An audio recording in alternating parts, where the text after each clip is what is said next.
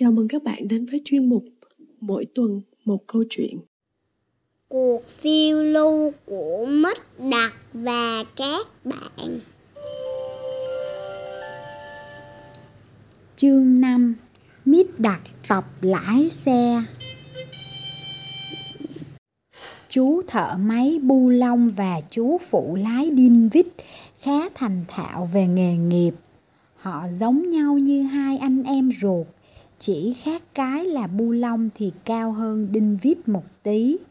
Cả hai chú cùng mặc áo da, trong túi bao giờ cũng lèn đầy đủ các thứ dụng cụ bằng sắt.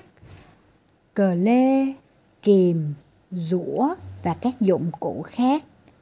Nếu áo hai chú chẳng bằng da thì có lẽ mấy cái túi đã rách từ đời tám hoánh nào rồi. Họ cùng đội một chiếc mũ bằng da và khi làm việc thì đều đeo kính để bảo vệ mắt. Bu lông và Đinh Vít cả ngày ở xưởng thợ, sửa chữa những nồi niêu, son chảo, bếp dầu lửa và ấm đun nước. Khi nào rỗi việc họ làm những chiếc xe đạp ba bánh và xe lăn cho các chú tí hon. Một hôm, hai chú ở lì trong xưởng không nói gì với ai cả. Từ sớm đến chiều, người ta nghe tiếng họ cưa, bào, đập, hàng và họ từ chối không cho ai xem gì hết. Một tháng sau, công việc xong xuôi, họ đã hoàn thành một chiếc ô tô. Cái ô tô này chạy bằng nước ngọt có ga nén. Ở giữa xe có một cái ghế to cho tài xế. Đằng trước ghế là một cái thùng chứa đầy nước ngọt có ga nén. Từ cái thùng, khí ga nén đi qua các ống vào một ống trụ bằng đồng bên trong có một cái piston bằng sắt. Do áp lực của khí nén, cái piston chuyển động làm quay bánh xe một chiếc bình đựng nước ngọt đặt ở trên cái ghế của lái xe. Nước ngọt qua một cái ống chảy vào thùng để dùng thay dầu máy. Loại xe này rất thịnh hành ở thành phố Hoa, nhưng chiếc mà Bu Long và Đinh Vít vừa chế tạo xong có một cải tiến hết sức quan trọng. Nó có một ống cao su dính liền với một chiếc vòi bắt từ cái thùng và có thể uống nước ngọt mà không cần phải đổ xe lại. Nhanh nhẩu đã học lái xe nên chú nào muốn đi chơi một chuyến trên chiếc ô tô mới thì chỉ việc nói với chú, chú chẳng bao giờ từ chối. Chính nước đường là tay mê cái xe của Bu Long và Đinh Vít nhất. Vì dọc đường đi, chú có thể tha hồ uống nước ngọt. Mít đặc cũng thích ngồi xe. Nhanh nhảu thường chở chú đi, nhưng chú ưa học lái, tự lấy. Một hôm chú bảo nhanh nhảu, cậu cho mình mượn ô tô, mình muốn tập lái. Cậu lái một mình thì không được đâu, ô tô là chuyện máy móc cho nên, phải hiểu nó đã. Có điều gì quan trọng mà phải hiểu? Mình đã trông cậu làm rồi, cậu ấn vào cái cần, rồi quay tay lái, chả có gì là phiền phức cả. Không đơn giản như cậu tưởng đâu, cậu sẽ toi mạng và phát tan xe như chơi. Được, cậu mà yêu cầu mình cái gì thì mình cũng sẽ từ chối cho mà xem.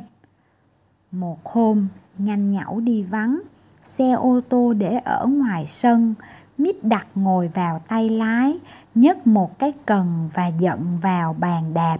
Thoạt đầu chưa thấy động tĩnh gì, nhưng bỗng chiếc xe rống lên và bon bon chạy. Các chú tí hon nhìn qua cửa sổ, thấy rõ đầu đuôi, liền chạy ồ cả ra sân. Cậu làm gì thế? Cậu tự giết cậu đấy thôi. Cậu cứ bình tĩnh. Mít đặt đáp, nhưng ngay lúc đó chú đâm bổ vào cái củi chó ở giữa sân. Bóp! Các mảnh ván bay tung lên tứ phía. May sao chú chó mực còn đủ thì giờ để tẩu thoát, nếu không sẽ bị xe cán chết. Dừng lại, dừng lại. Biết tuốt hét lên, cậu không nhìn thấy cậu đang làm cái gì à? Mít đặt hoảng sợ, chú muốn hãm xe lại. Chú kéo một cái cần nào đó, nhưng chiếc xe đáng lẽ đổ lại thì lại càng phóng nhanh hơn. Nó lao mạnh vào một căn nhà. Păng! Một loạt thanh gỗ dán vào người mít đặt từ chân lên đến đầu. Một tấm ván choảng vào lưng chú, một tấm khác nện trúng gáy. Tay chú ghi lấy tay lái, cố sức quay. Chiếc xe lao quanh sân. Chú hét. Mở cổng ra, các cậu nhanh lên, không thì tớ phá tan tành cả cái sân này ra bây giờ. Cổng vừa mở, chiếc xe lao ra, vút lên đường. Nghe thấy tiếng xe chạy, các chú tí hon ào ra cửa. Mít đặt quát, liệu hôn các cậu đấy? Và xe lại vụt qua không tài nào dừng lại được. Biết tuốt, ngộ nhỡ, bu long và bác sĩ thuốc viên và nhiều chú khác ba chân bốn cẳng chạy theo sau xe ô tô. Nhưng làm sao mà đuổi kịp được? Mít đặt lái xe chạy khắp thành phố mà không biết làm cách nào để đổ nó lại được. Cuối cùng, chiếc xe lao thẳng ra bờ sông, lộn nhào mấy vòng rồi đâm xuống nước. Hất mít đặt nằm thẳng cẳng trên bãi cát. Biết tuốt, ngộ nhỡ, bu long và bác sĩ thuốc viên hớt hải chạy đến. Khiêng mít đặt về nhà, ai cũng tưởng chú đã chết. Ở nhà, người ta đặt chú nằm lên giường, nhưng chỉ một lát sau, chú mở mắt, ngạc nhiên thấy mình ở trong buồn. Ê các bạn, mình còn sống à? Ừ, cậu còn sống, bác sĩ thuốc viên đáp. Cậu nằm yên để mình khám cho. Bác sĩ lột áo của chú ra, nắng người rồi nghe ngực. Ghê thật, chẳng gãy ghiết gì cả chỉ mắc mấy cái dầm và tím bầm đôi chỗ thôi tại cái ván nó đập vào lưng mình đấy bác sĩ thuốc viên lắc đầu mình sẽ lấy những cái dầm này ra cho cậu có đau không không không đau đâu. Rồi cậu xem, mình bắt đầu lấy ra cái dầm to nhất đây. Ai? Mít đặt hét. Gì thế? Chả lẽ đau lắm à? Bác sĩ thuốc viên ngạc nhiên. Ừ mình đau đấy. Đó là tại cậu tưởng tượng thôi. Chịu khó một chút nhé.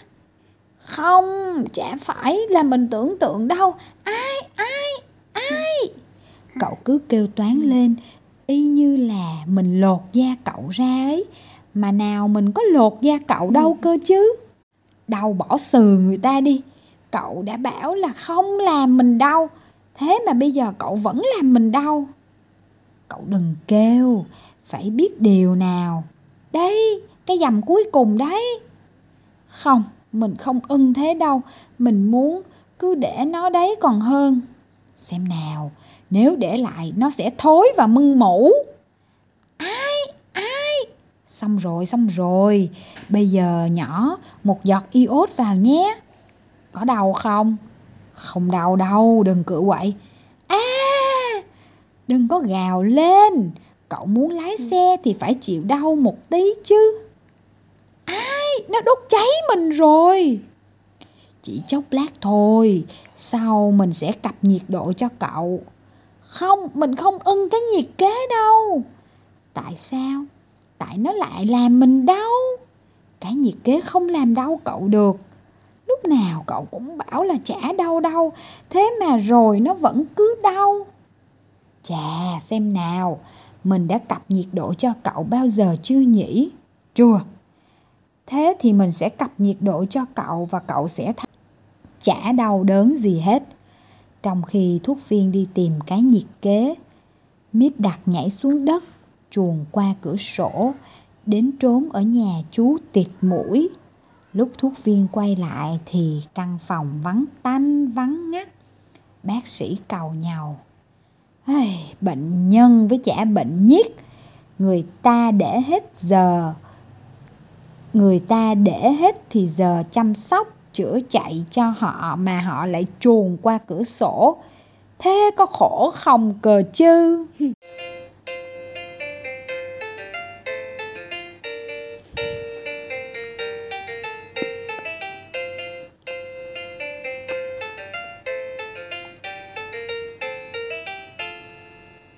Câu chuyện của chúng ta đến đây là hết rồi. Hẹn gặp các bạn tuần sau nhé.